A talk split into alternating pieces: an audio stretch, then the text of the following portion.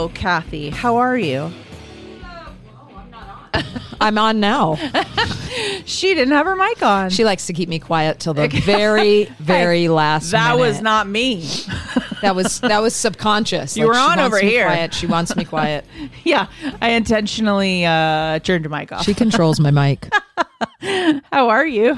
I'm good. I'm I'm actually really loving this like spring feeling and Mm-hmm. longer day thing we've got going on. It just puts me in a better mood. Yeah, it's nice. And you saw that the House voted unanimously to get rid of daylight savings. Yes. I just hope it sticks this time because I know Well, they've talked about it. We have to wait for the Senate Right. to vote, but I mean, the fact that zero people, I think, voted for it to keep it, I think bodes well. Yes. for the outcome. It's less depressing. well, and it wouldn't start till 2024, so we still have a, a couple, a few more to go, two or three more to go. But that's exciting. So Yeah. we'll see. I mean, I don't know how exciting it is. We'll just see how that goes. It's going to be very different. It will to have longer days like in, in the winter. That will be a little weird. Us, yeah, some of us will forget about it. It's like, wait, what is off? What is so different? You know, and then you'll kind of remember. It'll be one of those kinds of things. But anyway, I know that you were going to talk about a piece of merch that you. Remember I talked about that that horror merchandise store last week? yeah. So I got an email. Oh boy. I just have to laugh because this is the type of shit that I buy just for fun. They have a limited, it's a pre order right now. And I just bought, there's two options. You can either buy David as David or David as a vampire. So it's the Lost Boys figurine action figure. Um, and he comes with his his bottle that he drinks the blood out of and the noodles. So I just bought his little. I pre-ordered his action figure. So they have they have Lost Boys action. Well, they started with David. We'll see if they get the rest of the cast. But What's, what's the name of the company again? uh, it's the horror merchandise store. Let me Okay. get the exact. so people know where to buy it if they want it. Yeah, horrormerchstore.com. That's great. I look forward to you. This is what happens when me. you sign up and then you get the emails on your way to Trader Joe's and, And I'm like, "Oh, shit. I need to buy that. I have some money left in my Apple Pay. Let's just put it there." This would be email marketing at its finest. Yeah, it worked. it does work. I know that everybody thinks email's archaic, but it definitely works. They're only noodles, Michael. And then the rest of us buy from the ads on Instagram. That's true. It's the other place. It's so scary. You look shit. up one thing and then the next Oh. day it's on every single. You're gonna have 65 action figures from the Lost Boys coming from all the companies. Oh my god! You could have a whole collection. I'll, I'll put a picture up on Instagram when I get him in. He's pretty funny looking. I wanted to mention the challenge that we're doing in our Patreon membership. That I created one for uh, Women's History Month, and I called it Hysterical History Month Challenge. nice. I like to be humorous about these things.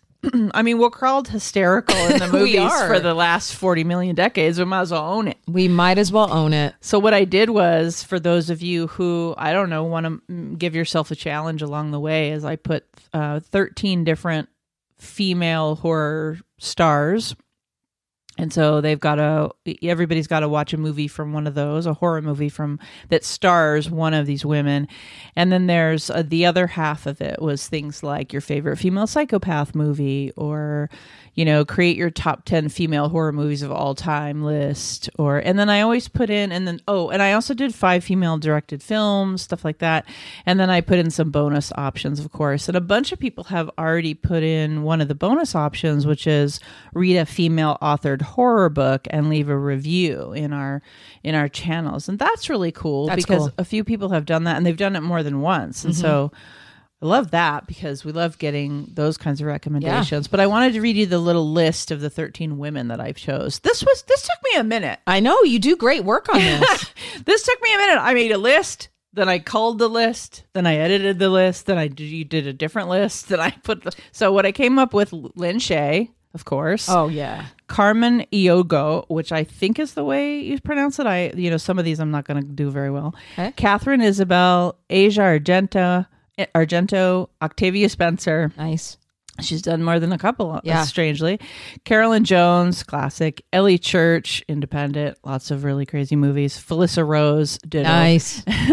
Betty Gabriel, Chloe Grace Moretz, Nice. uh, Maika Monroe, Samara Weaving, and Diana Prince. Diana the Mail Girl. Yay, Darcy, the Mail Girl. I threw her in there. So I watched one from one of hers, uh, the new Evil Bong 666. Oh, I Yeah, she the- was in yeah. that. But like I said, it was a very small part, and she was probably the best actress in the whole movie. She- mean, I think she's opinion. great. She was awesome. Yeah. So, anywho, that's uh, we're doing that this month um, for March. Anyway, it's been fun. I wanted to mention it. That's cool. Yeah. Real quickly before I go into my one little thing that I have, um, Yeah, sure. our our patches Just are little thing. our patches are coming in, which means for those of you who have wanted hats and beanies and all of that, uh, we should have that in the next couple of months. So I know we've Oh. gotten a lot of requests for. So the patches are coming in, but the hats and beanies are next. Well, Is that what you mean? what all, what I can do is. You know the the patches are really easy. So if people want a beanie or people want a trucker hat, all I have to do is have that put on it. So it's really you know however we want to do it. Oh, it. I but- see. You had you had the patches made uh, to affix to the beanies. Yeah, and so, and some people may just want patches for their jackets, their denim jackets. So we will have those coming in. They look like our Terror Talk label, but it's all stitched. So they're going to be The really logo. cool. The logo, yeah, yeah. Mm-hmm. gotcha. That's fun. Thank Yeah. you for that. That's awesome. You gonna hit your mic? Yeah, I'm trying to pull up this thing. I wanted to mention one. I think there's a couple of movies coming out that we're both excited to look forward to. I know I have a couple. Okay, go ahead. I said, yes. Uh, yeah. Uh, I I'm looking forward to Jordan Peele's new movie Nope. Okay. Honestly, and also I'm looking forward to X, which is Ti West. I don't know if I know that one. Yeah. So Okay. yeah, I think it's out right now. Like it's literally out this weekend, but I'm not going to see it in the theater. So Got it. And the one that I'm looking forward to, surprisingly, because I'm not a huge Rob Zombie fan, but he's doing the Munsters movie. I know, and it's going to be PG. yes. So he's not going to be able to add his bullshit violence in there for no reason. And we'll see what he's able to do with that. I think it's going to be clever. Sheri Moon plays, Mm-hmm. you know, the the wife and uh, uh, all it's all of his guys, all of his cast basically playing Yeah, the- without the rape and pillage. without the rape and pillage. And I'm, I've already looked at some just stills from it and it, I think it's going to look really cool. Well, and I think that's great because I I really I like his visual sense. I do too. I also like the tone of the movies a lot of times. I think he's clever and funny as well. Like when I've seen interviews and different things with him, I he was on the Howard Stern a bunch of times. You know, like I, I've I think he's got a lot more than just this brand that Same. he's created with the horror film. So I, I I'm excited. I I love the Munsters. So Too. so I'm excited for that. Yeah, but I was going to mention X to you, the Ti West film, because it's a slasher. nice. Okay. Yeah. I'll have to look that up. Yeah, it's got a Very lot of cool. Got a lot of folks in it, so that should be a lot of fun. When yeah. does that get, when is that? well, it was it was released uh, in March, the weekend of like March 20th. I think it got released on the 18th. So, you know, uh, it's not streaming yet, but it's in the theaters as of you know Oh, third, it third weekend in March. So Okay. we'll just see. Brittany oh, Brittany Snow. Snow. Mm-hmm. Kid Cudi. Wow. Look at all these people in this. Okay. There you go. I can read in 1979, Texas, pornographic film actress Maxine Minx embarks on a road trip with her producer boyfriend Wayne, fellow actors Bobby Lynn and Jackson Hole, director RJ, and RJ's girlfriend Lorraine to shoot an adult movie for the booming video market. So that's like the basic people that you have in the movie. And you know, the hilarity ensues as well as the blood. course. As the blood, because it's a slasher. Of So- course. that's your basic premise. So it's you know it's a period piece, but it should be quite funny and fabulous. I don't think it's gonna be funny at all. I think it's a classic slasher, but mm-hmm. we'll just see. Okay. Um, the next thing we're gonna do Everybody get ready. is a little thing we like to call hmm. Hmm. Was that like to your ears I, today? I ha- ow ow. okay. Are you ready? I am. What culture created the ancient tradition of the scarecrow? Got it. The first known clown dates back to around 2400 BC. Wow.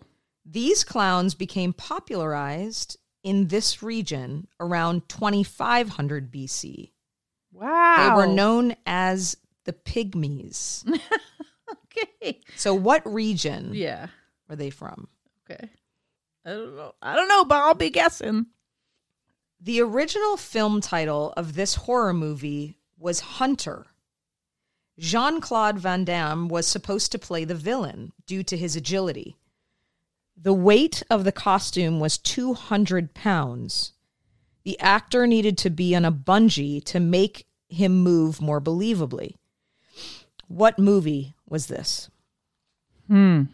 So he didn't end up playing the villain, but he was supposed to. Right. He was one of the first picks, I guess. Okay. So there was a record number of serial killings operating in the US at one time. It, there were 189 known, which is some of like the most that we've ever known at once. What year did this take place? Okay.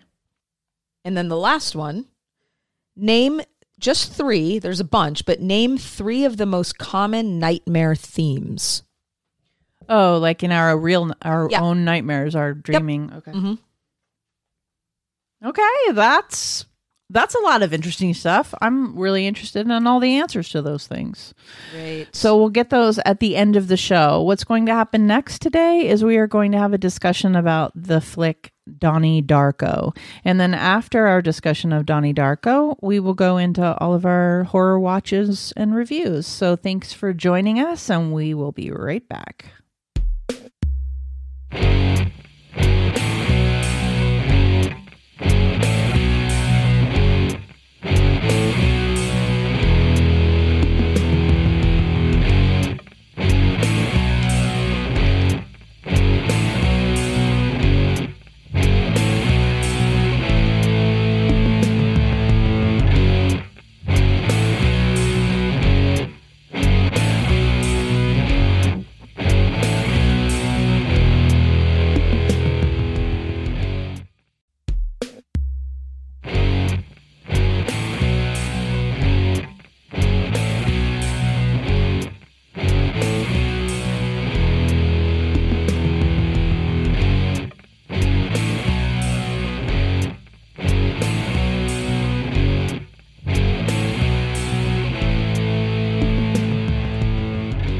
Love that cue.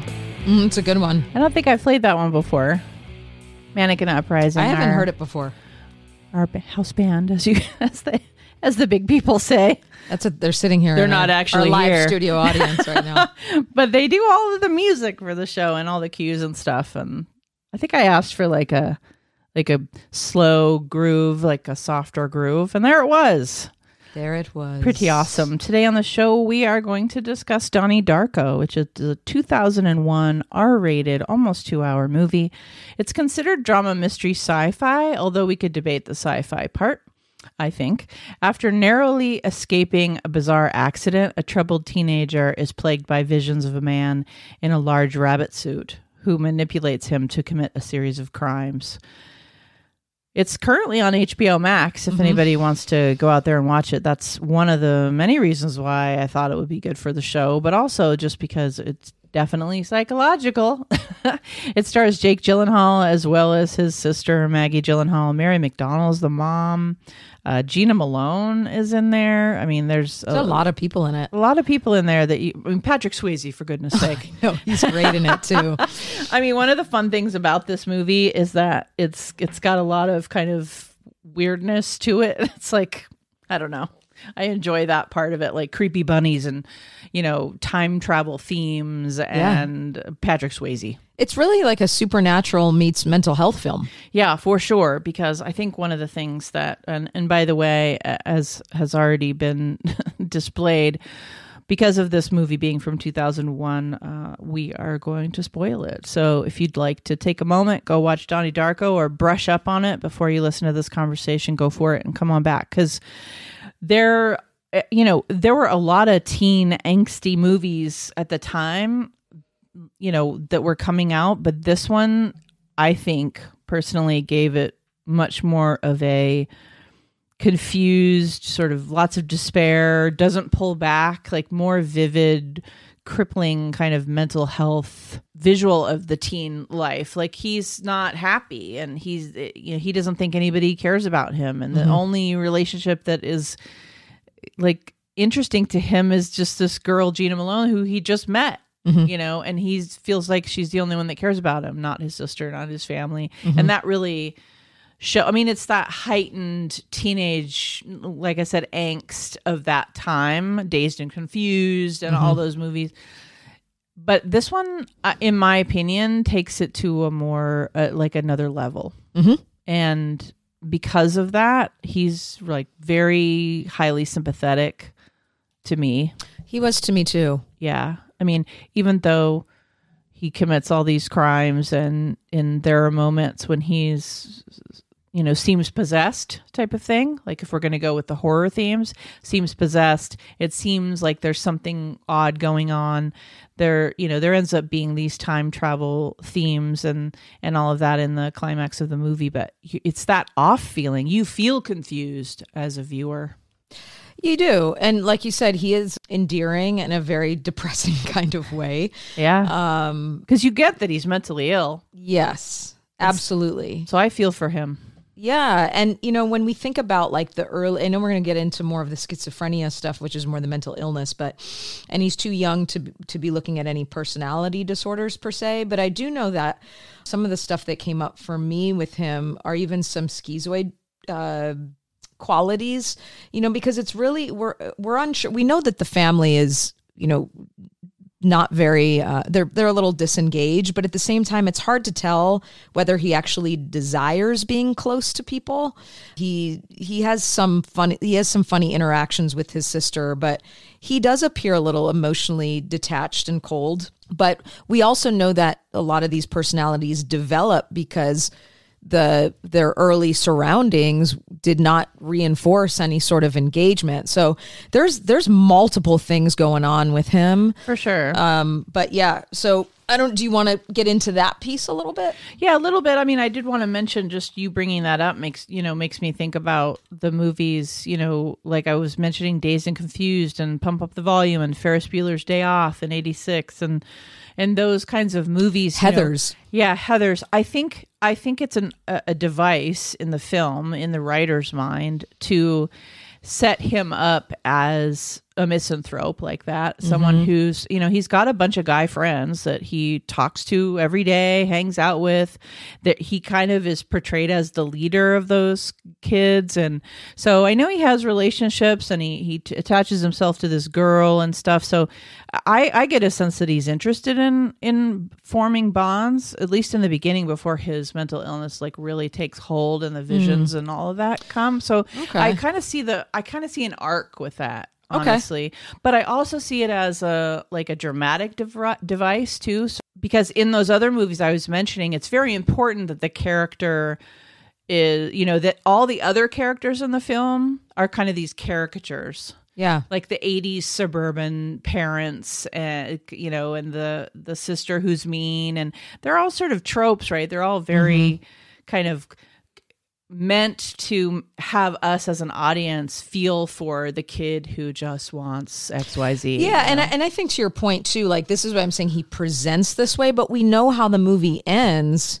He's deeply uh, attached enough to these people that he did what he did to change the world. exactly like Yeah. Mm-hmm. that's that's the idea so if you go with the sort of time bending sci-fi piece of this movie which is certainly the plot driven part of this yeah i mean he's so, he's a he's a hero. Yes, he's a superhero basically you know? he is. so uh, masquerading as a- totally mentally a totally mad person. He's very the madness. So you can look at it as a as that time bending sci-fi or you can look at it as like the does this descent into mental illness right? And so both things so that ending with the plane crash and all that oh like he goes back and changes the world and that's what this is all about.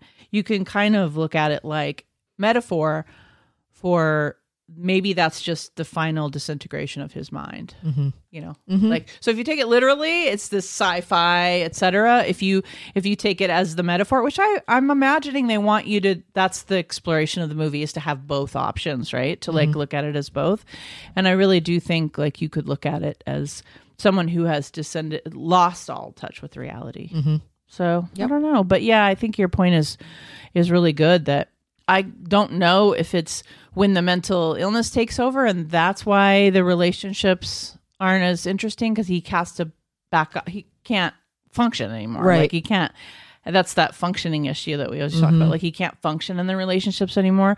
But I sort of did see him start out uh, with that interest in that. I mean, he tries to like pick up a girl and have a girlfriend. Yeah. And then He's just really awkward. and then he Yeah. just is too different and too, his mind works too Yeah. differently and so Yeah. it doesn't really work out Well, and it's also what show uh, why this age it's so hard to um, diagnose certain things because some of it is very age appropriate to be in this state of awkwardness, and sometimes we see, especially with males we'll see an earlier onset of now schizoid is not just to be clear for people who are listening or not don't have psych background schizoid is not a psychotic disorder like schizophrenia.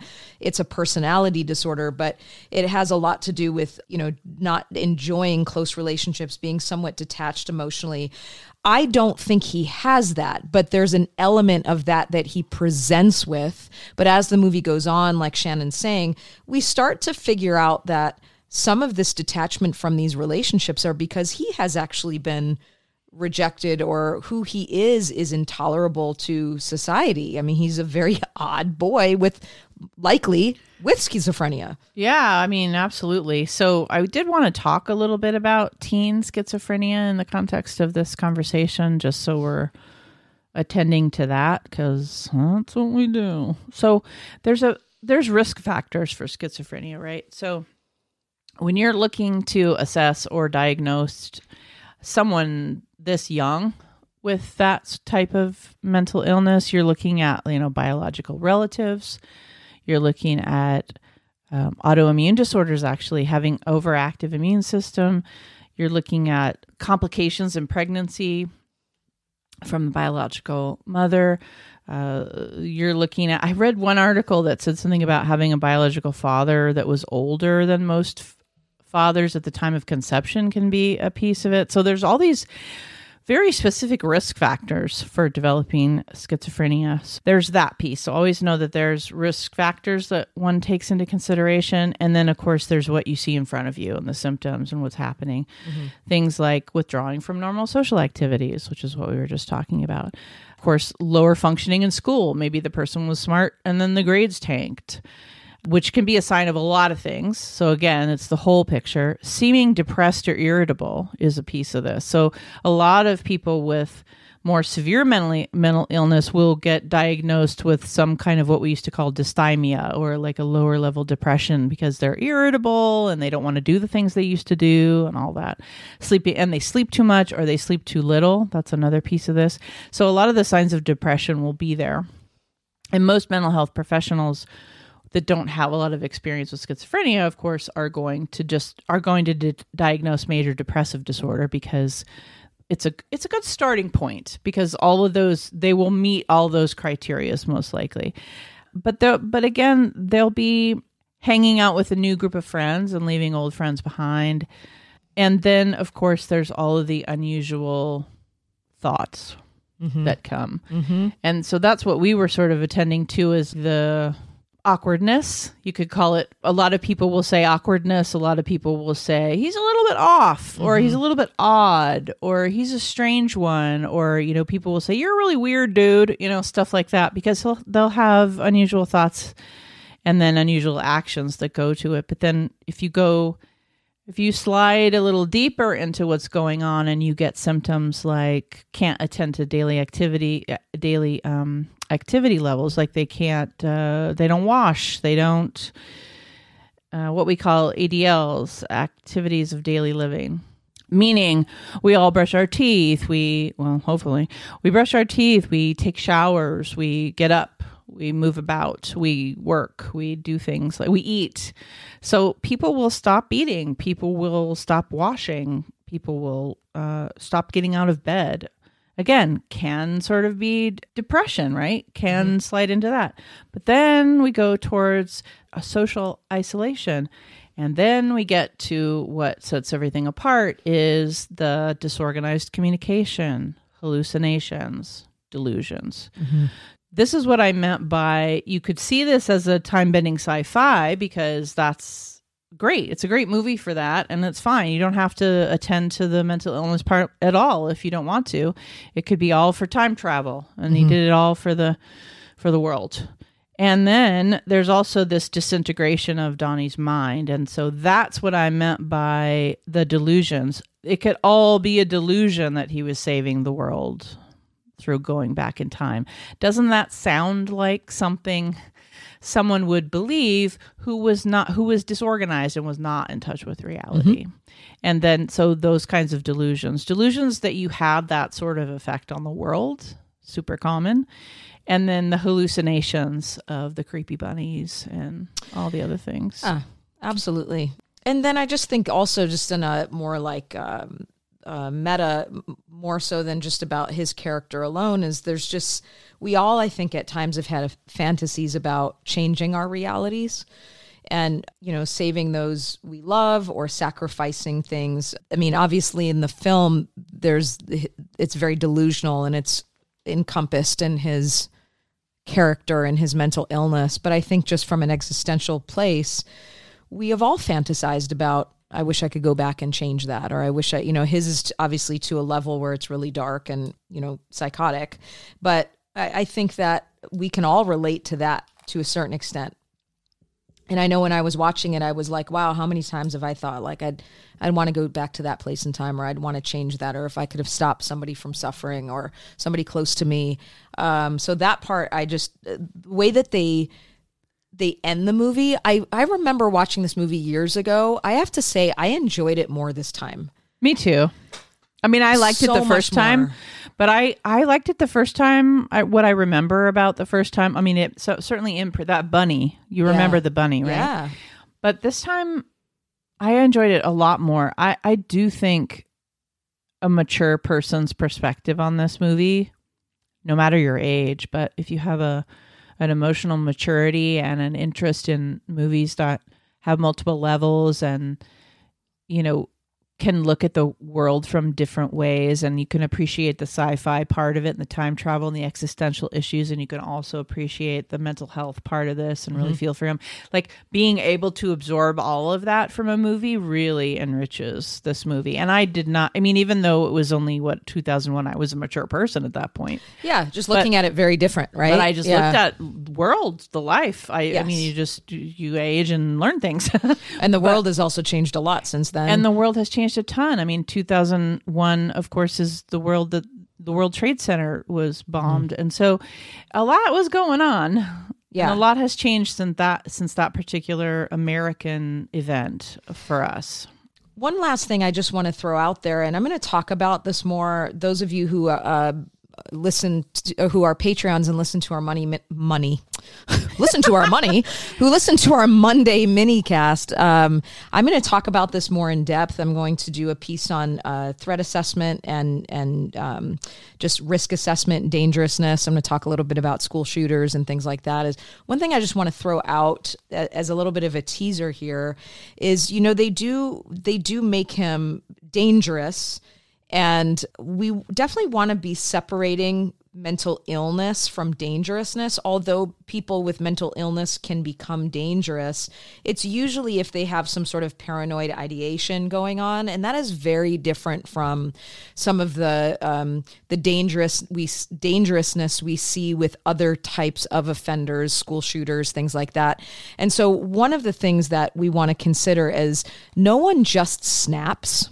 First of all, so when there is targeted violence, it's usually uh, been a long pattern of somebody's behavior, and and people in their life have seen things that uh, when they look back, and sometimes we'll do something called like a psychological autopsy if they take their own life in the process, is that signs were ignored and this is this can be very different from other types of shooters and and and violent offenders that we see so you know despite what we see or what we hear in the the media when we really look back and let's say we're looking at Donnie's character, there were a lot of warning signs about things that were just not right and ways he was speaking out at school and reacting and impulsive. And you know, we're learning, thankfully, not to ignore that anymore. But you know, just want to kind of throw that out there as this this this is not an, uh, something that just happens because someone snaps. No, that's really great. So we'll be going into more depth with that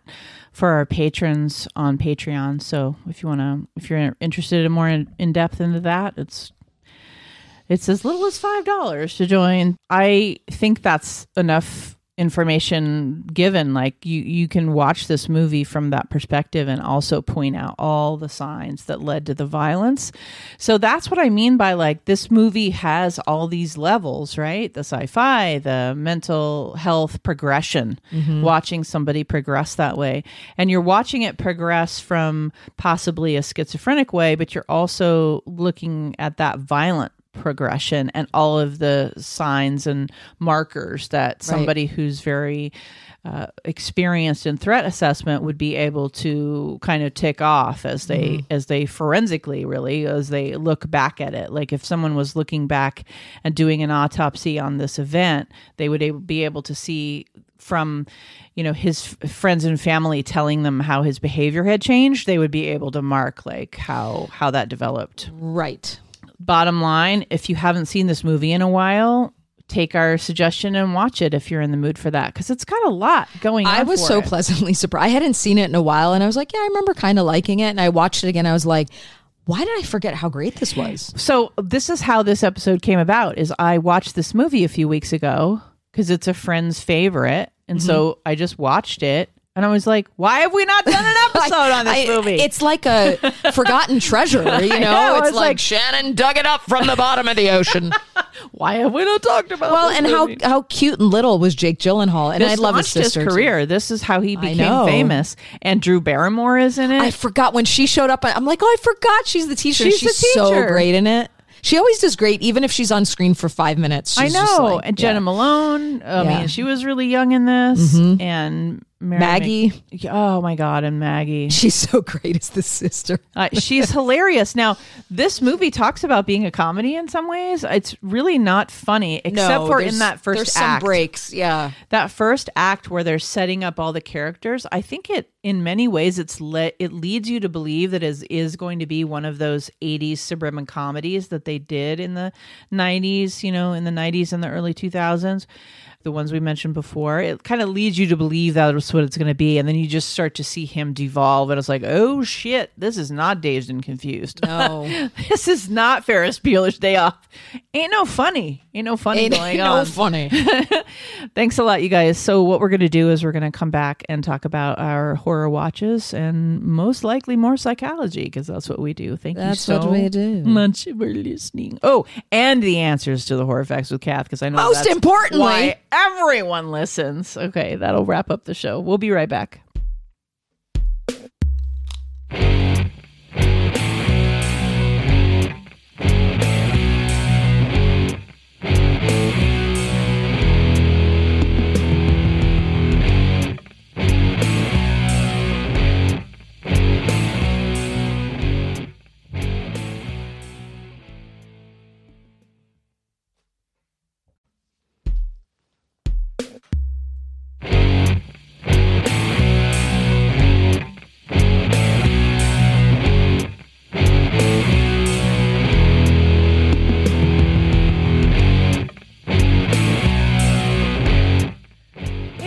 We're back. It's books and movies, mostly horror, Mm-hmm. but we throw some in every now and then. I know that I watched uh, Turning Red. Have you seen the animated Turning Red? No, Oh my god, Okay. so cute.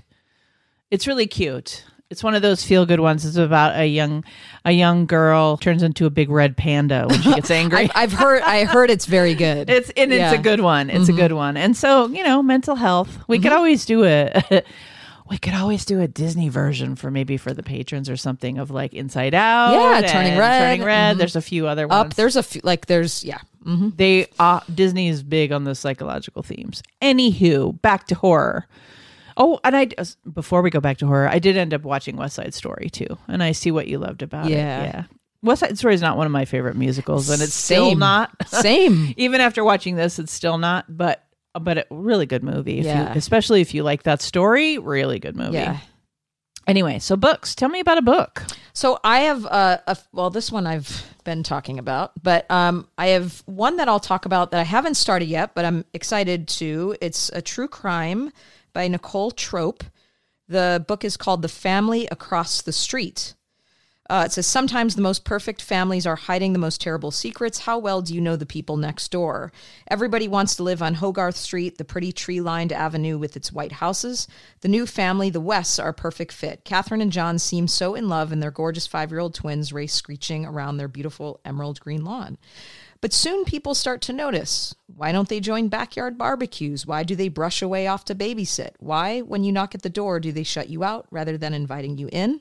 Every family has secrets, and on the hottest day of the year, the truth is about to come out.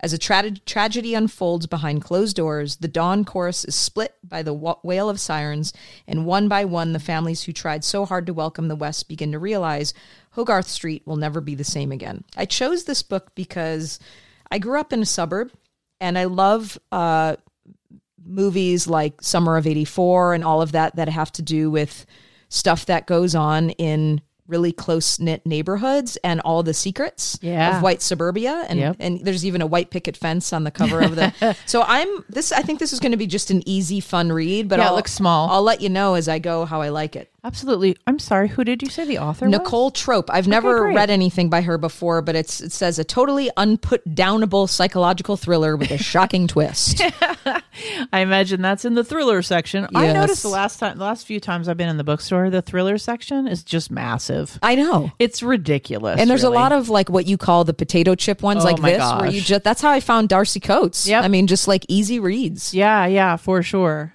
I'm I just started another Scott Sigler book. Uh, You guys might remember I I read some Scott Ligger, S- Scott Sigler a while back and for those of you who don't know, Scott Sigler does a lot of his books originally as podcasts. He'll he'll write as he goes and he'll write each chapter and he's been doing it a long time and he's got a bazillion books. So this is the first book in the Generations trilogy and it's called Alive. So for fans of the Hunger Games, Divergent and Red Rising comes a gripping sci-fi adventure in which a group of teenagers wake up in a mysterious corridor with no knowledge of who they are or how they got trapped. Their only hope lies with an indomitable young woman who must lead them not only to answers but to survival. And so I've only just started it, and the first few chapters are indeed them waking up to like a what the fuck. i like that Yeah, and it's a trilogy, right? So, and a lot of a lot of his books are more than one book. He goes on and on, and you know he does these podcasts, and he'll do a chapter a week. So, one of the things that you might one might like about it is uh, at least the couple of books I've read so far from him is the chapters are really small, okay so you can you can move through it. Like if you're doing something, you could just read a quick chapter. It's just like the podcast, right? He like i like that you know, weekly. It's like little bits and pieces, and then it just builds this bigger world. But it also psychologically, those little chapters help. yeah One of the things I have with Darcy Coates, at least in the couple of books I've read now by her in this one series, so, and I know you've read a couple of other ones, but neither one of us had read a, has read a ton Mm-hmm. No. of hers. So, but it, pretty long chapters. Yeah. but her fonts are large. Yeah, yeah, yeah. I know. I just don't know why. You Yeah. know, they the publishers decide to do certain things with certain authors, and it's like, okay, Yeah, it's it's crazy because if you look at her chapters are very long, but if the size of the font's like something you'd read in fifth grade. right. But these are definitely shorter. In other Okay. words, if you were to read it out loud, like these are, you know, 15, 20, 25 minute chapters, and hers are 40, 45, 50, you know. Yeah, So that's true. anyway, I, want. uh, Sorry, go ahead. No, I was just going to say, so far, so good. Good. I enjoy him as a writer. So I want to just do a check in on Secrets in the Dark, which is the Darcy Coates book that you and I've been watching. I mean, list watching, reading. Um, and I know. Did you finish it? Okay, yeah. So I'm about 150 pages out from the ending, but I know we've been checking back in about this book because there's two more after this.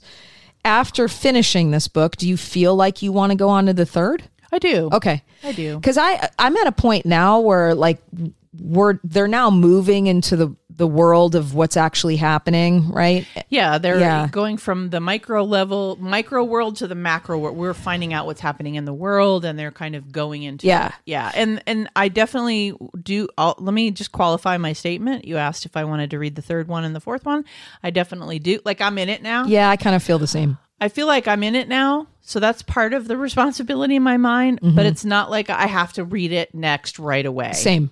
So that just like if you guys have series that you are okay with just reading the next one in three more months type of thing. That's how it feels. It doesn't, I don't feel an Right. urgency. No, me neither. Even though she's pretty good at the cliffhanger, she's pretty good at sort of saying like, here's what we're going to do in the next book. Yeah. And she does that with this one too. So maybe then, when I finish this, we can start the third at some point together. That'd be great because Okay. by then I might, Actually, but you might need a break. I don't know. uh, well, I will. But I'm, I'm if I But finish, you've been taking breaks all along. yeah, if so I finish it in the next week, then you and I will be right around the same. You know. Yeah, maybe so. Okay. Um, are, do you have any other books you want to talk about? Nope, nope. Okay. I watched um, pieces of her, the series with Toni Collette. Uh, it's on my list. How was it? Okay. So let me Mm-hmm. just read to you what it's about. A woman pieces together her mother's dark past after a violent attack in their small town brings hidden threats and deadly secrets to light. Toni Collette is one of my favorites, Me too. and I will watch anything that she's in, which is why I watch this. And I loved the the true crime thriller component of this, but I could not get past how terrible Bella Heathcote was. Oh no. And I think it's how she was directed. And I looked on some platform reviews that said the same thing that if it said, if she continues to be in this, I won't be able to finish the series. Oh no. And I think what happened was Because she's um, pretty good. agreed. I don't know if they purposely they made her very childlike in a non-endearing kind of way, almost like childish. Okay. um, and you know she's f- putting these pieces together of her mother's past and and there's a twist at the end. It, it, it's a it's a little predictable. I think you'll probably guess it. I wasn't trying to to be honest but i was like okay that that makes sense. Um, i thought the rest of the show there's a lot of really good i would watch it. Um, there's a lot of really good components of the show and Toni Collette is fabulous. And once you get past the first there's 8 episodes in the series. Once you get past the first 3 it's more Toni the first 3 is like Bella's carrying it with just flashbacks of Toni I see. I see. and if you don't like her character you want not I wanted to, give episode up four. I wanted to give up. Okay. But once they start to bring in more of her family and more of her past, and Toni starts to uh, Laura, Laura or slash Jane is the name of her character. She then kind of takes over, and it gets better with like bits of Bella. But I was really because Bella Heathcote doesn't bother me. She's but the way that they directed her, Okay. she's whiny. She's. bleh. It was tough. It was tough. and it sounds like you looked at some other people's perspective, and that was kind of an overwhelming feeling. I w- yeah, I, I was like, am any is anyone else feeling like I couldn't figure out, I couldn't put my finger on what was bothering me, and then when I went into the reviews, I was like, That's there it is, and it was me. like off the charts. I hate her. Is Yeah, what- yes, I hate her character. I cannot stand watching her. Yeah, gotcha. so I'll be curious to hear what you think about her character. Yeah, I did plan on watching it. I haven't signed on to a lot of new series lately for some reason. Yeah. I'm just not feeling that like okay, because I feel this like okay, I got to at least watch three or four hours of it. Yeah, Then that's a that's a thing I haven't been able to commit I to have this a week. I have a good commute to USC twice a week, and mm. sometimes I'll just put it on, even though I'm I am watching the road. I will put it on sometimes because it Oh, helps me get through like an hour and a SUVs. half. Those big SUVs have the TV Yeah. on for their kids all the But time. it's a great so- way to get through some of these series. And so, anyway, um, I'll, I'll be curious to hear what you think. Cool. I watched the new uh, movie No Exit, Okay. 2022 drama mystery thriller horror. I don't know why it doesn't say horror because there's horror elements for sure. 95 minutes long. Consensus, I guess, on Rotten Tomatoes is No Exit isn't quite a white knuckle ride, but it may provide just enough mileage for viewers seeking reasonably diverting popcorn thrills. Okay, so that's pretty lukewarm. In No Exit, Havana Rose Liu from the movie Mayday first of all, I'd like to say that she really is a reason to watch this movie. It, it, it correct. It's not the best movie you've ever seen in your life, but it's a 95 minutes. It was pretty entertaining. Uh, but she, uh, this is her feature film, like leading role debut as this car- character Darby, who is a young woman en route to a family emergency who is stranded by a blizzard. So it's a it starts like you think it's going to be an isolation horror and it sort of is but it's not a strict isolation horror because Okay. there's several other characters but they are all in this one location in the middle of a blizzard so it's got the snowy thing if Yeah. you like the snowy cold thing Those can be good. yeah, and so she's she's forced to find shelter at a highway rest area with a group of strangers. Now, I will say the setup, you know, a lot of times the reason why somebody is going where they're going, the reason why they get stranded is you go, "Ah, I just don't buy that. Like it's bullshit." Uh, this one is not like that. This one is a pretty good setup. You know, Okay. it's not bullshit. You're like, "Okay, I could, you know, Yeah. yes, maybe some of us would have decided for a different outcome, but like I think most of us would have done what she did. Yeah. She finds she's led to this shelter in a highway rest area with this group of strangers, right? And so then you kind of meet the group of strangers. When she stumbles across an abducted girl in the van, so what happens is the basic setup is she gets there, she's stuck with all these people. She goes outside to try and find I think she goes outside to try and find bars on her phone to mm-hmm. make a phone call, but there's a, and there and they all said, "Oh, there's this one spot where you can kind of maybe get half a bar or whatever." So she goes out in the snow in her coat trying to find it. She's walking around like a, with she's got a metal detector. She's like trying to figure out where the bar is. Not that kind of bar. The phone bar. That'd be kind of a funny way to fi- uh, find the bar, though. yeah, exactly. Yeah. yeah. Alcohol. No. Uh, so, and then she ends up behind one of the characters' vans. Okay. And there's an abducted girl in the back. And then that incites the life and death struggle. Okay. What happens. And I won't tell you who it is. And I won't tell you who the kidnappers are. And I won't tell you what the little girl's doing there. You know, Okay. all that's the story. Worth a watch? Yeah, I think it's worth a watch because we watch a lot of horror movies, and so I I enjoyed it actually. It's not getting like rave reviews, and I don't think it deserves rave reviews, but it's got he she's really good in it. There are a lot of scenes. There's some gore. Uh, definitely mystery thriller. There's some "What are you doing?" moments. You know, there's like "Get the fuck out of there!" You know, Yeah. like there's those moments. Uh, uh, somewhat predictable, of course, but if you watched a lot of horror, like I'm sure a lot of our listeners have, somewhat predictable, but you you kind of don't know what's going to happen necessarily. But my my reasoning for you watching it would be for her performance. Okay. No exit. Yep.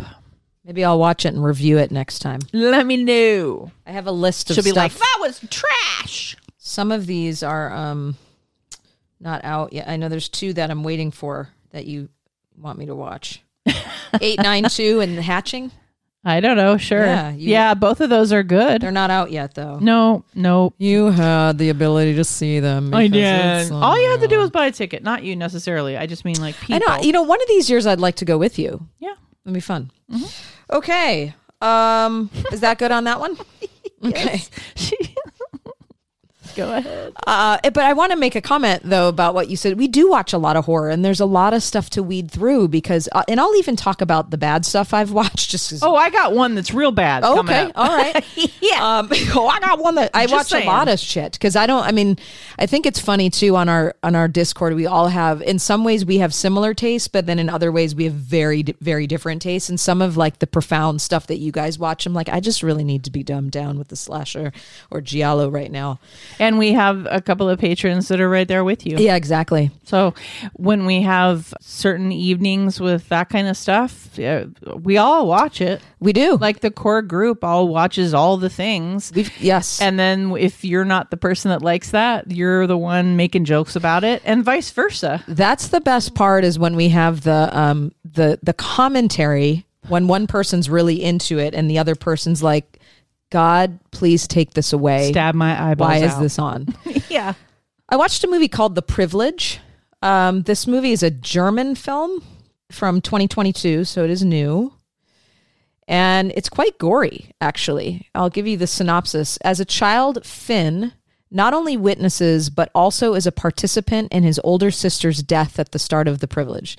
The event still haunts him to this day, and now as a high schooler, he's still in treatment for visions and anxiety. But Finn is also aware something is off in his home, and his twin sister Sophie is acting strange, stranger and stranger. When her boyfriend dies under mysterious circumstances and she begins to retreat further from him, he and two female friends, Lena and Samira, start investigating. The reality they uncover is much more sinister and hard to believe than they ever imagined. This one is um, pretty dark. Without giving too much of it away, you it, you end up figuring out that they're trying to keep this and this certain entity alive that's been in the family for generations. Mm-hmm. That's quite demonic Okay. and some of these younger kids are being used as hosts. So he thinks, you know, the medication that he's taking is for his mental illness, but it's mm. really to preserve him. So there's some um it it's it has some cult themes, it has some supernatural themes and some horror themes. If you can, you know, if you don't mind the subtitles, I don't know if it's dubbed or not. I can't remember which way I watched it. It's long and it, it, it there is a little bit of a slow burn until it gets like, you know, 65% in, but I actually thought it was kind of good. But you were gripped. I think so. It was it was just really dark and messed up. And the first um, fifty percent of the movie, you, you really you know something's off. You just don't. They don't give too much away too fast. Understood. I watched the movie Mansquito. Oh, So we're flashing back. We've is done this the really good one that you watched? we've done some we've done a bunch of we talked about some a few new movies today, which is always awesome. And now we're going to flash back to 2005 horror film, 96 minutes long. Yes, you heard me correctly. Mansquito, like mos- mosquito. Mansquito. While trying to find a cure for the West Nile virus, a scientist turns herself and her subject into mutant oh, insects. I want to see what they look like. Don't you want to watch it immediately? Well, I just want to see what they. I gotta look at these effects. yeah, please do. Called what? Ma I'm not even Like- gonna like say, I said it twice. mosquito. Mansquito. Mansquito. Man. It's a man. It's a mansquito. Oh God. So the body count's high. The gore is pretty regular. The gore is not bad. Oh God. The effects are mm, the effects are independent movie effects. yeah, they're Like, actually quite. Gross. but they're not they're gross and they're you know it's an insane kind of plot. It's pretty outrageous. It's pretty stupid. Uh I don't know. I'm looking at the. Yeah. Yeah. What does it look like to you? What do you think of it just looking at the photos? The so the reason why I picked it is because I do watch some trash with some friends. And listen, this is kind of a solid watch in a way. I mean, it looks. I would watch it just for the terrible effects. I'm I thought it was lie. going to be a lot worse than it was. And I did end up giving it 3 stars because I Oh, would actually watch it again. Yeah, yeah. I mean, I mean, with others. Let me just say that with others. So, Police Lieutenant Detective Thomas Randall's steady girlfriend, Dr. Jennifer Allen, is Dr. Aaron Michelson's main assistant on his pharmaceutical firm Bellion's research project to cure the highly contagious fatal infection. I think it's called Gwinin. That's the name of the infection. So, okay. COVID, whatever. If it, COVID was mosquito, God, that'd be horrible. right? At least I you could see it coming. Right. Well, there's that. You, and you definitely see this coming. Uh, a convicted murderer who Tom arrested is one of their special drug test subjects, but escapes. Of course he does. The convict and Jen are affected by radioactively altered DNA from an experimental reactor used on mosquitoes, which transfer qui- quinine, probably Oh, quinine. Okay.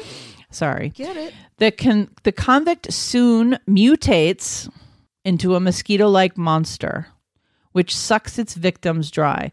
You will enjoy the mosquito because you like these kinds of effects. You know, a man in a mosquito outfit, only better than that, like a bit better. I mean, of course, you can tell he's like walking there. You know, it's a mosquito. It's a man's. It's a mansquito, like the name delivers, to be honest. And that's not always the case. As we know, we've watched werewolf movies with no werewolves in them. so by the time Tom and his junior murder brigade partner, Charlie Morrison, figure out what happens, Jen starts mutating herself. So there's mutating. There Oh. are transformation scenes. I mean, they kind of look like The Fly a little bit. That is the inspiration here. So you can't compare it to The Fly because that script is Oh, actually good. Yes, I'm just saying. and the effects are good. I'm just saying this isn't a gem in that sense. it's not like, oh my god, I found this low low budget The Fly. That is not what I found, but that is definitely the inspiration because the effects are are like that. Okay. And so, like I said, I would watch it again if you're into that kind of thing. I will uh, give it a shot. You might. You just might. You just might check it out. I just might. is that all you got? Yeah. All right, then I would like to know something about something. You're going to tell me about scarecrows and serial killers and clowns. So, what culture created the ancient tradition of the scarecrow? Like part of the world? Yes. culture? Yeah, okay. Um hmm. The Egyptians. That that's correct. oh, hey, I guessed. Thank you. The first known clowns date back to around 2400 BC. These clowns became popularized in the in this region in 2500 BC and were known as pygmies. I mm, region, right? Yeah, again, just area of the world. Mhm. Asia. Egypt. Oh, I- Nope. I, right. You know, with me, it's always going to be Egypt. I know. Um, so there you go. That was not on purpose either. I just thought that was a, that was a cool fact. They both have scarecrows and clowns come from Egypt. Who knew? uh, the original film title of this horror movie was called Hunter. Jean Claude Van Damme was supposed to play the villain due to his agility. The weight of this costume was 200 pounds, so the actor needed to be on a bungee to make him more believable. what movie is this? I'm sorry, I don't know. I don't know. I really don't know. Like- Predator. oh, okay.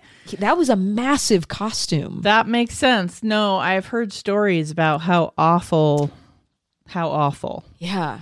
that was. That and I actually like did know costume. that. And when I when I put it all together now, I actually do remember that. I remember them talking about how Jean Claude was going to be, but I was so glad he wasn't. He's kind of short too. That that's maybe why they didn't. I Yeah. mean, to make him that tall and that big, he would have had to carry on 200 pounds of like like lengthening to make him tall. I just think about how hot it was probably in that thing. Ugh. All right, number four. There was a record number of serial killers operating in the United States in this year. There were 189 known at this time. What year are we talking about? 1986 So close. was I? 87. Oh, see, Yeah. amazing. And then lastly, name three of the most common nightmare themes. Hmm, falling. Is that a theme? That's Um, an action. Yeah, I mean, it's related to a bigger theme. Dying. Is that one of the themes? okay, so falling is dying. Dying, or, mean- dying or death. okay, dying or death. Um, I'm gonna say like uh, violence or aggression or something like that. No. Mm-mm. Okay. Um, I uh, fear of failure, stuff like that, because I think a lot of people have like failure, helplessness. Uh, it might come out in a metaphorical way, though. Uh, Think of a theme that some people like. I hate when I, that happens in a in a dream. Right. Well, I know that. Oh, so I was thinking of that when I said falling, and then I and then now I'm thinking when I said failure or helplessness, I'm thinking of when it's like you haven't learned your lines and you have to go out on stage. or Oh, that's a good one. Or you're naked, Naked. in front Naked of in people. public, Okay, that's another one. That's yeah. Okay. Okay. So that's like embarrassment. I guess is Yeah. the theme there. the or emotion. just like exposed. exposure. Yeah. Yeah. Mhm. Embarrassment. Um. One more. and confusion. Yeah. Why am I here with no clothes on? I don't understand. Um, Without the lines. I've had that too. Or I've had a, a one repeatedly that comes back every couple of years that I cannot remember my locker combination in high school.